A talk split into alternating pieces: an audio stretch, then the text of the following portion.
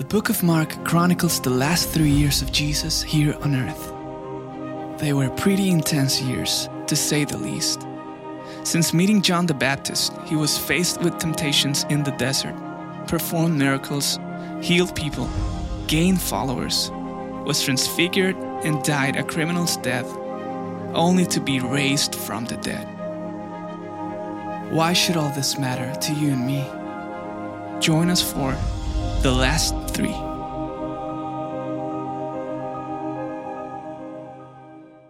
Uh, listen, I believe that uh, there are times in our lives that God opens a window, a dimensional window in front of us, and allows us to see in a very clear way the pain of people and the pain of the world. I believe that uh, window was opened before me in the last couple weeks. Uh, I can't remember a week where I was reminded of the brokenness of the world and the sufferings and the pains of people.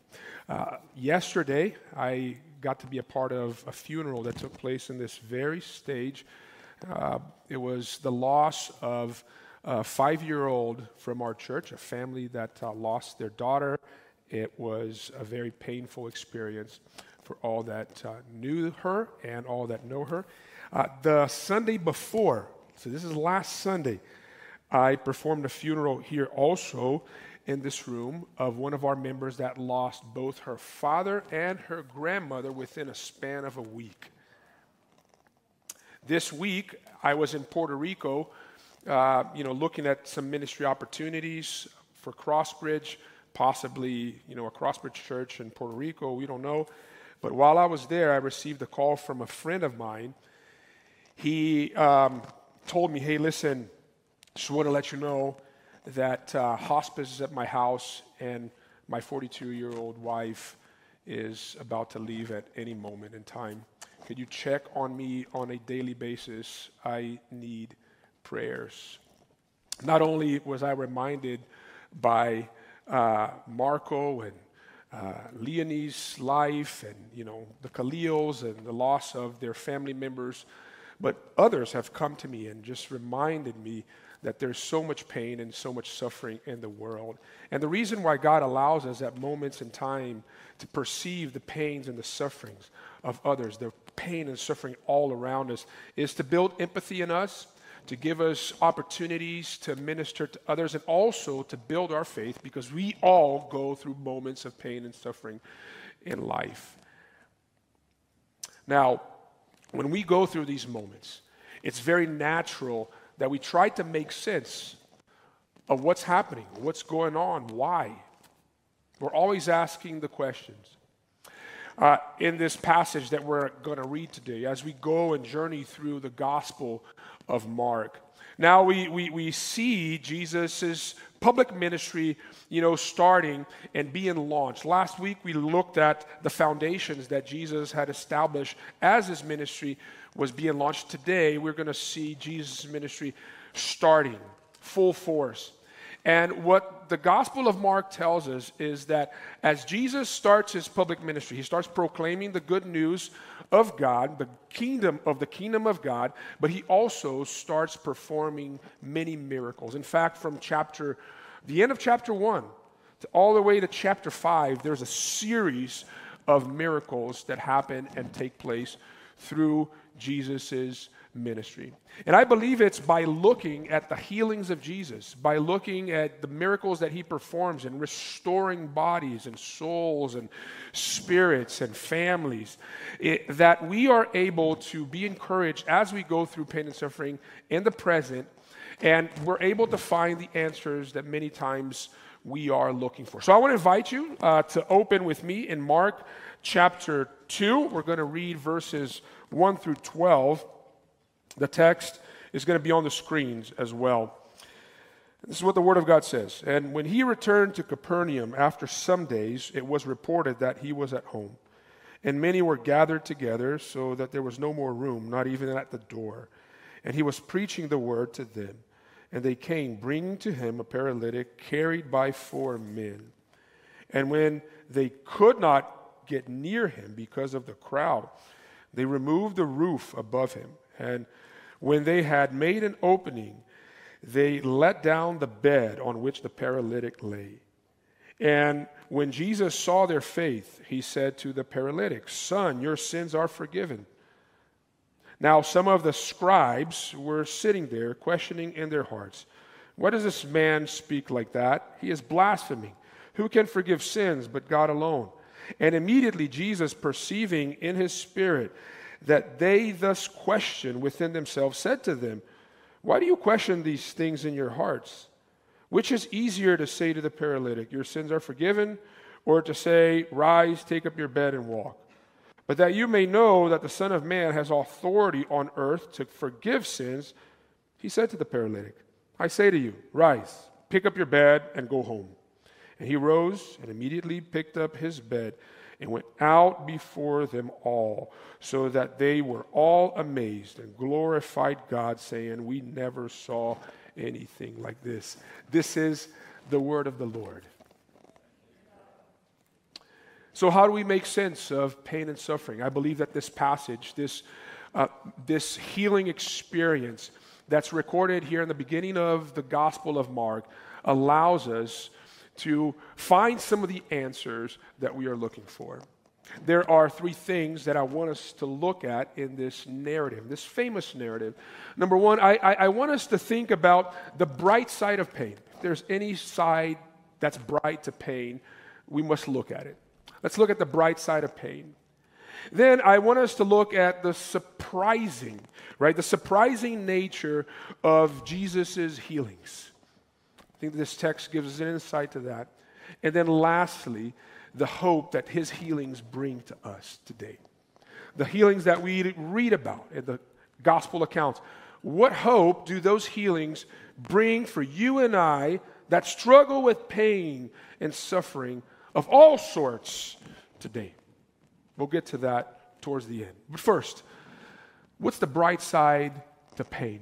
And, and, and I want to be careful here because I don't want to glorify pain. This is not a masochistic type of church. We are not about self flagellation. But we acknowledge that because we live in a broken and a fallen world, that this world is a world that's subject to pain and suffering. The reason why there's pain and suffering in the world is not because God created the world this way, it was introduced by the disobedience of Adam and Eve. Because our forefathers sinned, pain and evil and suffering has entered the world as a consequence to sin. And we're all subject to it because we're all sinners. We're all born sinners. And in the same fashion, we're all subject to pain and suffering in this world. But in this season, in this moment in history, before the second coming of Jesus, we be- believe that Jesus will return one day. Before the second coming of Jesus, there is a purpose to pain and suffering. We may not know the purpose of pain and suffering in our lives, but if we knew everything that God knew, it would make sense to us. But I know this that there is a purpose in God's plan, and God's sovereign will, by which He allows us in the present to go through pain and suffering. Why is this crowd here? The text tells us that Jesus returned to Capernaum. Capernaum is this little town on the shores of the Sea of Galilee. Sea of Galilee is this lake. They tell you it's a sea, but it really is a lake. Not that big, as a matter of fact, where Jesus spends almost 75% of his earthly ministry. That's where he preaches, that's where he heals, that's where he encounters people, that's where he has conversations with the religious class. Jesus' ministry is done primarily around the Sea of Galilee. And there's a town there by the name of Capernaum that the text says that it's home for Jesus. That Jesus had returned home to the town of Capernaum. Many believe it's because Peter, the apostle, lived there. There's a house there to this day that they attribute to the mother in law of Peter, who Jesus healed, and it's in that town of Capernaum. That town was home for Jesus. Jesus had begun his ministry proclaiming the good news of the kingdom of God. He had recruited disciples to follow him. And now he begins healing, and a reputation is going around that here is a healer that can maybe solve some of our problems. And before you could think the house is already crowded, the house that Jesus is at. The text tells us that there is an immense crowd there at that house. Why is that crowd there? What are they doing there? For the same reason, the text tells us that there are four friends who have another friend, the fifth one, who's a paralytic, who they take to the house because they had heard about Jesus. And when they get to the house, the house, the text tells us, is crowded. So what they do is they take their friend, they bring him up to the roof of the house, they cut a hole into the roof. I imagine how the homeowners must have felt with all of that. And they lower their friend right in front of Jesus. The reason why those friends did that the reason why the crowd was there was because they were not there for Jesus himself.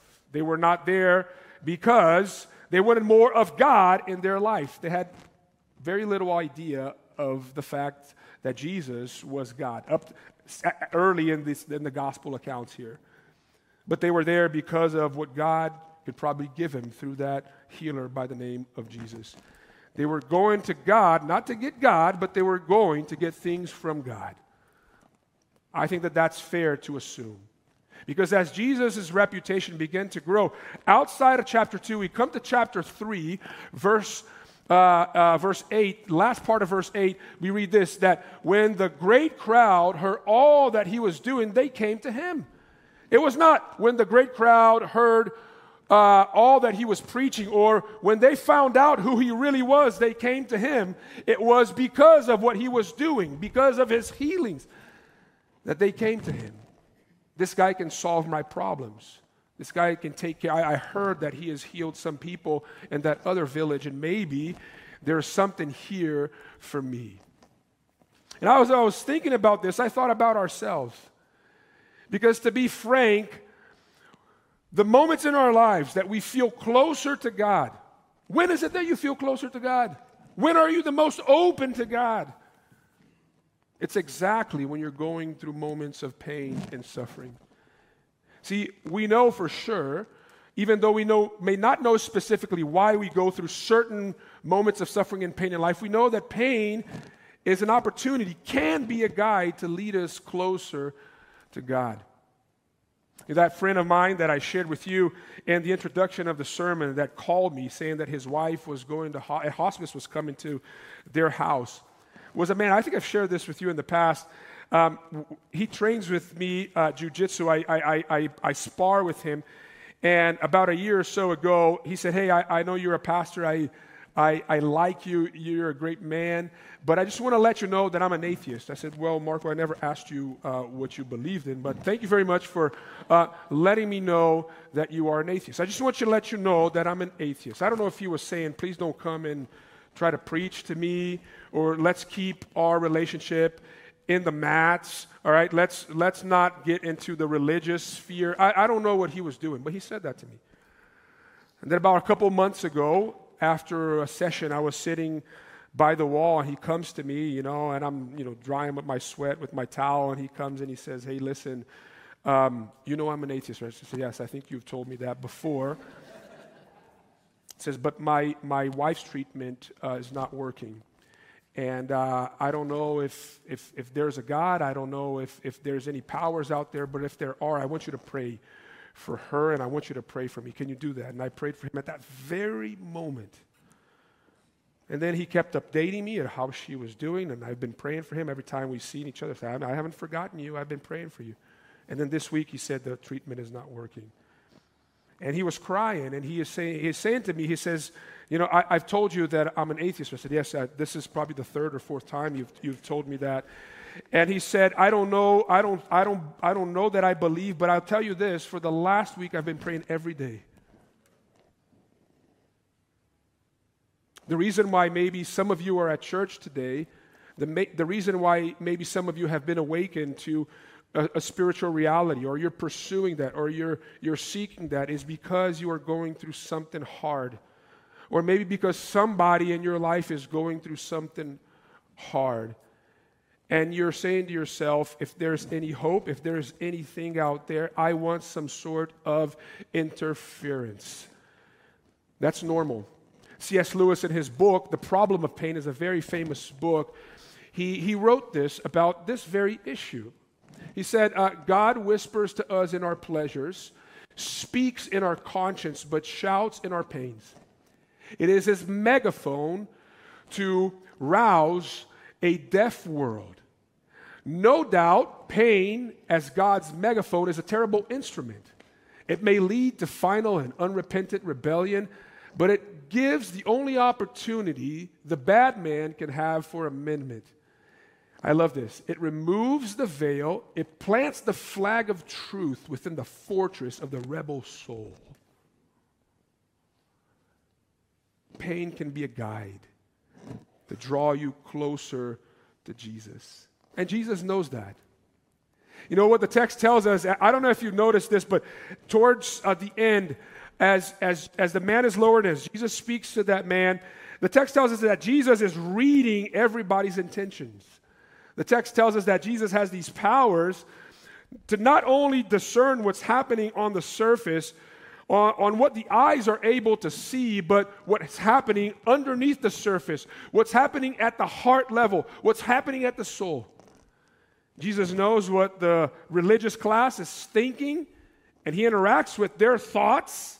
Jesus knows what's happening in that man's heart. He reads the whole room in every way. He knows, he is fully aware of what's happening, what's taking place in people's hearts. And Jesus knows, here, here's, here's what, why I think this is good news, okay? Jesus knows that all those people are there not because they believe he is God, but that God could give something to them through Jesus. Jesus knows that the reason why they are there is because they're using him. Now, now think about this. I want to drive this a little closer to home. What if you were able to see the intentions of people's hearts? The people that start to befriend you, the people that are, that, that, that are in your lives. If you could discern if they were there for you or they were there because of things you could give them. They didn't care about you, they cared about maybe the clout that they would gain by having a relationship with you. They cared about the money that you can maybe offer them, or certain comforts, or the people that you can introduce them to just by being in that relationship. If you really know the intention if you knew the intention of people's hearts and why they're close to you, many of you would be very disappointed. You would like move three seats that way, maybe even. And many of you have found out that about others, that the, through hard moments, that the only reason why they were there was not because they cared for you, was that it was, it was they're there for other things, things that you could offer them. We hate fake people. But here's Jesus surrounded by people that are there using him. And you know what? He doesn't say, Why don't you guys get all out of the house? I know why you're here. You're not here for me. You're here because of what I can give you. He doesn't mind. See, we have here in this passage an insight into the mercy and in the grace of Jesus. That even though we go to God sometimes not to get Him, but to get things from Him, he knows that and he doesn't mind to give it to us still. Because he is filled with grace and he is full of mercy. And if we really realize that, that would teach us something about Jesus so that we can be a little bit more like him.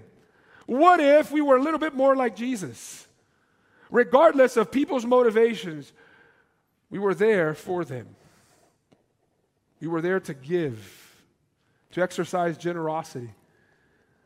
I think that we would do a lot more good in the world. But this text also is vested with an invitation for us. And even though you may be seeking God in this very moment, or you may seek God in the future because of moments of pain and suffering, don't forfeit the opportunity to go to Him just because you're in pain. Allow your pain to lead you to Jesus. He's okay with that. He has his arms wide open. He's willing to meet and he's willing to receive you and he's willing to interact with you. He's willing to heal you. He is the healer.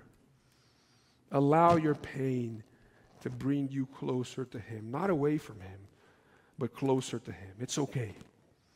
He's there for you.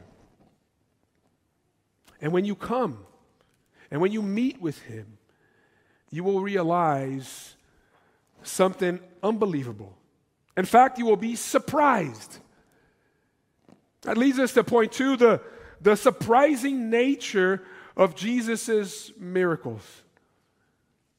You know, when they lowered the man, the first thing that Jesus says to the man is very surprising. It's surprising to the live audience there, it's surprising to us readers the words that come out of Jesus' mouth when that man is placed right in front of him. He says, Son, your sins are forgiven. What? Your sins are forgiven? Jesus, I thought you had better common sense. Look at this man. People are probably thinking that. Look at this man. He can't retrieve his limbs. He's all stretched out in this, in this bed. He can't walk. It's visible. We know this guy. You've probably seen him. Look, we know that his problem is not how you're trying to solve it. Your sins are forgiven. He needs healing. He needs what some others received just a few days ago. That's why their friends, the friends went through all of the effort to put him in front of you. And then he comes right in front of you after all that work, all that hard work, and you say to him, Your sins are forgiven? Are you kidding me? See, in this very moment, Jesus is revealing the reason why he has come. And when we really realize why Jesus has come, it is surprising. He surprises us. When we truly see who Jesus is, we are surprised. Why? Number one, because Jesus, through that line, through that sentence, he is communicating the fact that our problem is bigger than we thought it was. They thought that that man's ultimate problem was his impaired body. Jesus is saying, no, his problem and your problem is way bigger than that. But he's also surprising us by revealing to us that his cure goes way beyond our imagination. That the work that he wants to do in our lives it's a full and complete work. Now the problem is that we only see our problems as that which is on the surface. And we go to God asking God for pain medication and not from for real healing medication. That's a difference, right? There's a difference in pain medication. Pain medication allows you to cope with the pain, but the problem's still there. But there are medications that actually tackle the problem. It invites the antibodies in to heal or whatnot. And we're many times going to God, just, just take away the pain, just relieve the pain. And he says, No, I want to take care of the source of the pain. I want to go deeper. That's what Jesus is doing to this man. That's what he wants to do in our lives. Imagine you see this uh, birthmark in your face, and you've made enough money that you say, I don't like this birthmark. I'm going to go to the dermatologist or the plastic surgeon, and I'm going to remove this birthmark. And you go there and you say, Hey, I, uh, I hate this birthmark here. Uh, could you please remove it? He says, Let me run some tests. And then as he runs tests, he notices and he finds out that underneath that birthmark, there's a cancer. Do you go to the doctor and say, uh, Don't treat the cancer, I'm here just for the birthmark? Or do you say, Hey, go ahead and take the birthmark and take part of my face if you have to, but I don't want this cancer? See, I feel that sometimes many of us are coming to Jesus, asking Jesus just to take care of the birthmarks. Just give me some pain medication. And Jesus is saying, Yeah, sure, I, I don't mind giving you the pain medication. Sure, I don't mind removing this, uh, this thing from your face that you know makes you feel a, a little less than others, okay, that, that makes you a, a little bit more aesthetically pleased, I don't mind dealing with some of these things, but let me touch where I want to touch. Let me touch. Let me go to where your problems really are. Let me put my hands in there. And I want to really, truly heal you. And you know why that makes total sense? For two reasons. Two reasons. Because, number one, I'm not saying that all physical pain is related to something spiritual or emotional, but there may be, may be, I'll underline the maybe, okay? There may be some physical pains, some chronic pains that you're going through that is connected to past trauma in your life. There's a book entitled The Body Keeps Scores that says when you go through traumatic experiences, sometimes you don't remember all the details, but your body keeps the score. You feel it when, when triggers that happen and take place. And what Jesus is saying is like, what if? What if that's the case in your life? I'm not saying that it is, but what if that's the case and I can heal your heart and remove the pain? No, no, no, just take the pain on the, no, no, no, I want to go deep. He wants to go deep. But moreover, moreover, do you think that, let me ask you this question. Do you think that this man, after he was healed by Jesus, after he picked up his bed and walked, do you think that he ever felt pain again? Class? Of course he did. Did that man live forever? He felt pain again. He got sick again, for sure. And one day he died. So, by healing his body, Jesus did not solve his whole problem, but by healing his heart, he did.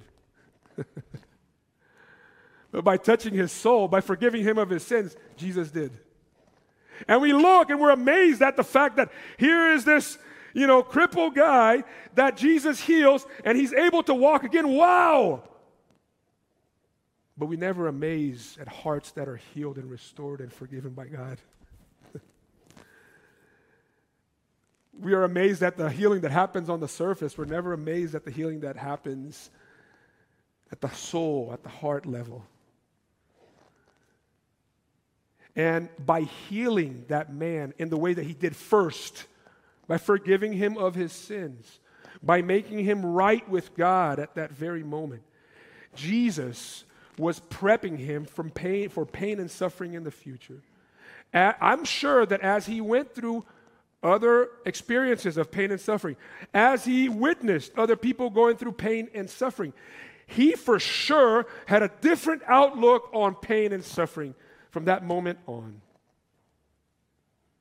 See, when Jesus heals your heart and you go through pain and suffering in the future, you go through it differently because now you're no longer angry at God. You're no longer blaming yourself. You're no longer blaming others. It's a different outlook. You know that there may be some purpose that God has there and He wants to build you, and, and therefore there is peace that comes with that. It's a different outlook. So that every time that you go to God, you don't go to God just to get things from Him, but to get God Himself. That's the healing that Jesus offers to that man. He offers to you and I here today. He wants to go underneath the surface. Will you let him go underneath the surface? Maybe that which is on the surface has brought you to him, but he doesn't want to stop there. He wants to go deeper. Will you allow him? Will you allow Jesus to go deeper? He's saying to you, I, I'm not every type of healer. I'm a healer who is a savior. I haven't come just to take care of your surface wounds. I want to take care of your heart wound. Will you allow me to go there?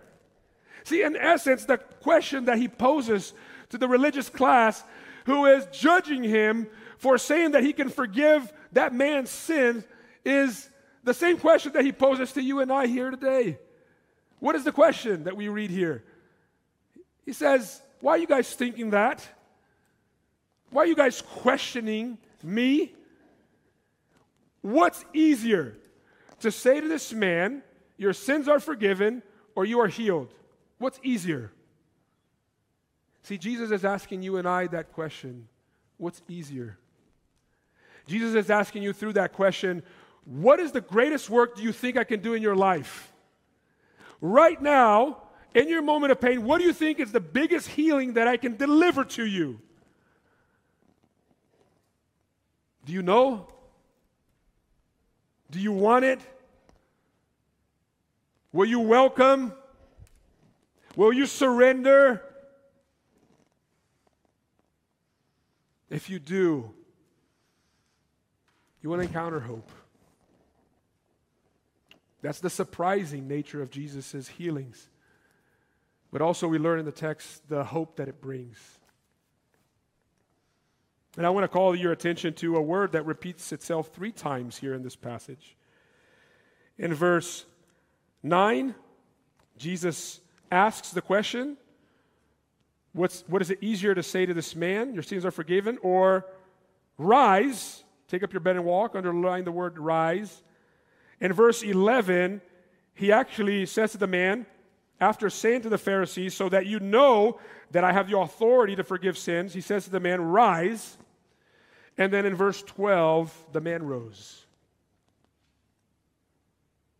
You know, uh, one thing you learn about uh, Scripture is that uh, there is a plot line in every book of the Bible. And it's not any different in the gospel here of Mark. That things that Mark chooses to say in words that he chooses to describe some of these events are words that are connected to what would happen later in his gospel account. If you're familiar with the Gospel of Mark or read commentaries, you would know that the same word that's used here in verses 9 and 11 and 12, the word for rise is the same word that appears later on after Jesus is crucified, buried, and what happens on Easter Sunday. What Mark is doing is he's connecting this event, as he does every other event in his gospel, to that which Jesus would do later on the cross and on the empty grave.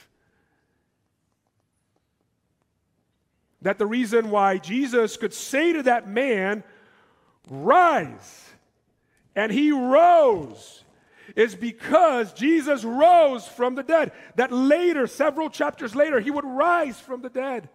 It's because before rising from the dead, Jesus was willing to take that man's place. On the cross, Jesus takes not only that man's place, but mine and your place. In the book of Isaiah, it says that it was through his wounds, it was through his sufferings that we were healed.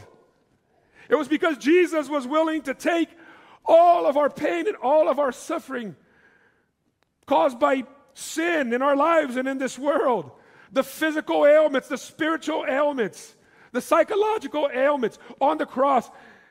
And he was able to deal with that and rise from the dead.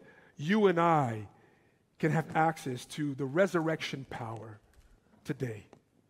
Jesus, when he rose from the dead, he was giving full evidence of what he would be doing to the world. His resurrected body, which was a body but was no longer subject to corruption, is a sample, is the prototype of the new creation that has been unleashed through the resurrection of Jesus into the world. And that same power lives in us. The Apostle Paul says, that the spirit that raised Jesus from the grave lives inside of us. And if we knew that, oh man, we would live empowered lives. And therefore, this is how the miracles and the healings of Jesus bring hope to us today because they point to a future reality. Look, the healings of Jesus, the miracles of Jesus were not suspensions of the natural order. They were the restoration of the natural order and a foretaste of the world that's coming. Jesus is not performing miracles to impress people so that they can, he can build a bigger following. Otherwise, he would be like, hey guys, look how I do backflips on the sky. When Jesus performs these miracles, he's saying, Listen, look at this. The world was not created originally this way. Bodies were not supposed to decay. There was no death in the world. Relationships would not fall apart. We're, we're not created to fall apart. But they do, and every time he puts things back together, he heals bodies, he heals relationships, he heals our, our souls. He is saying, This is the type of world that I am rebuilding. I'm bringing things back to its purpose.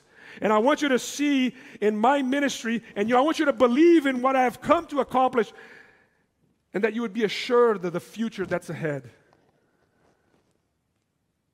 That's why there were miracles.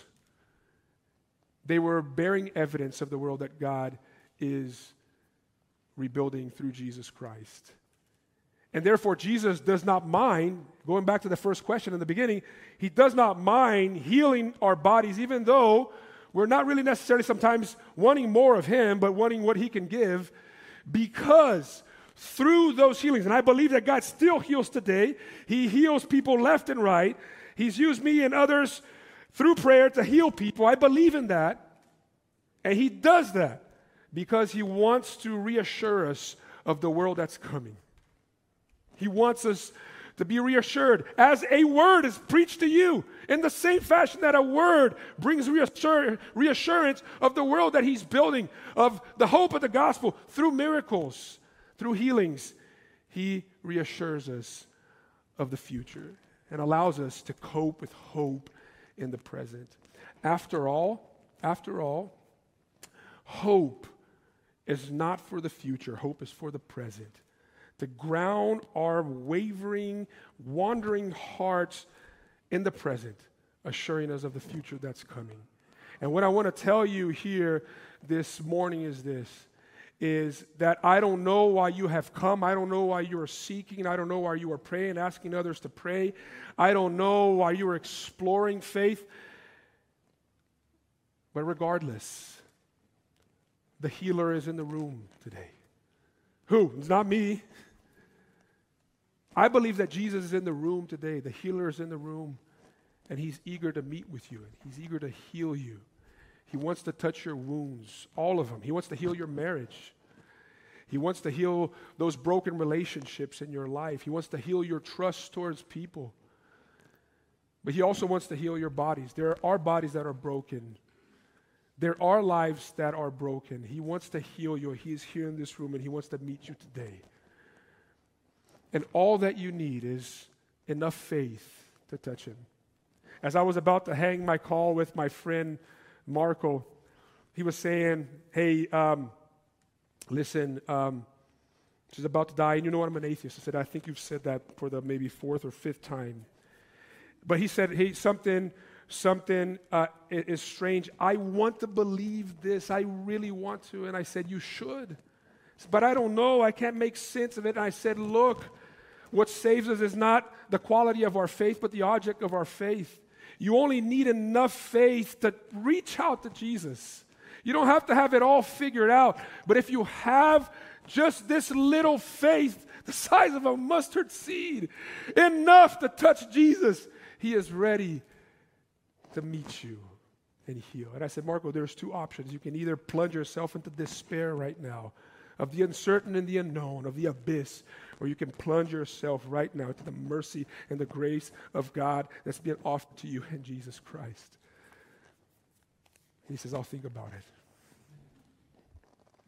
And maybe that's you today. Maybe you need more time to think about it, but there's a moment right now. There's a moment right now that God wants you to experience His touch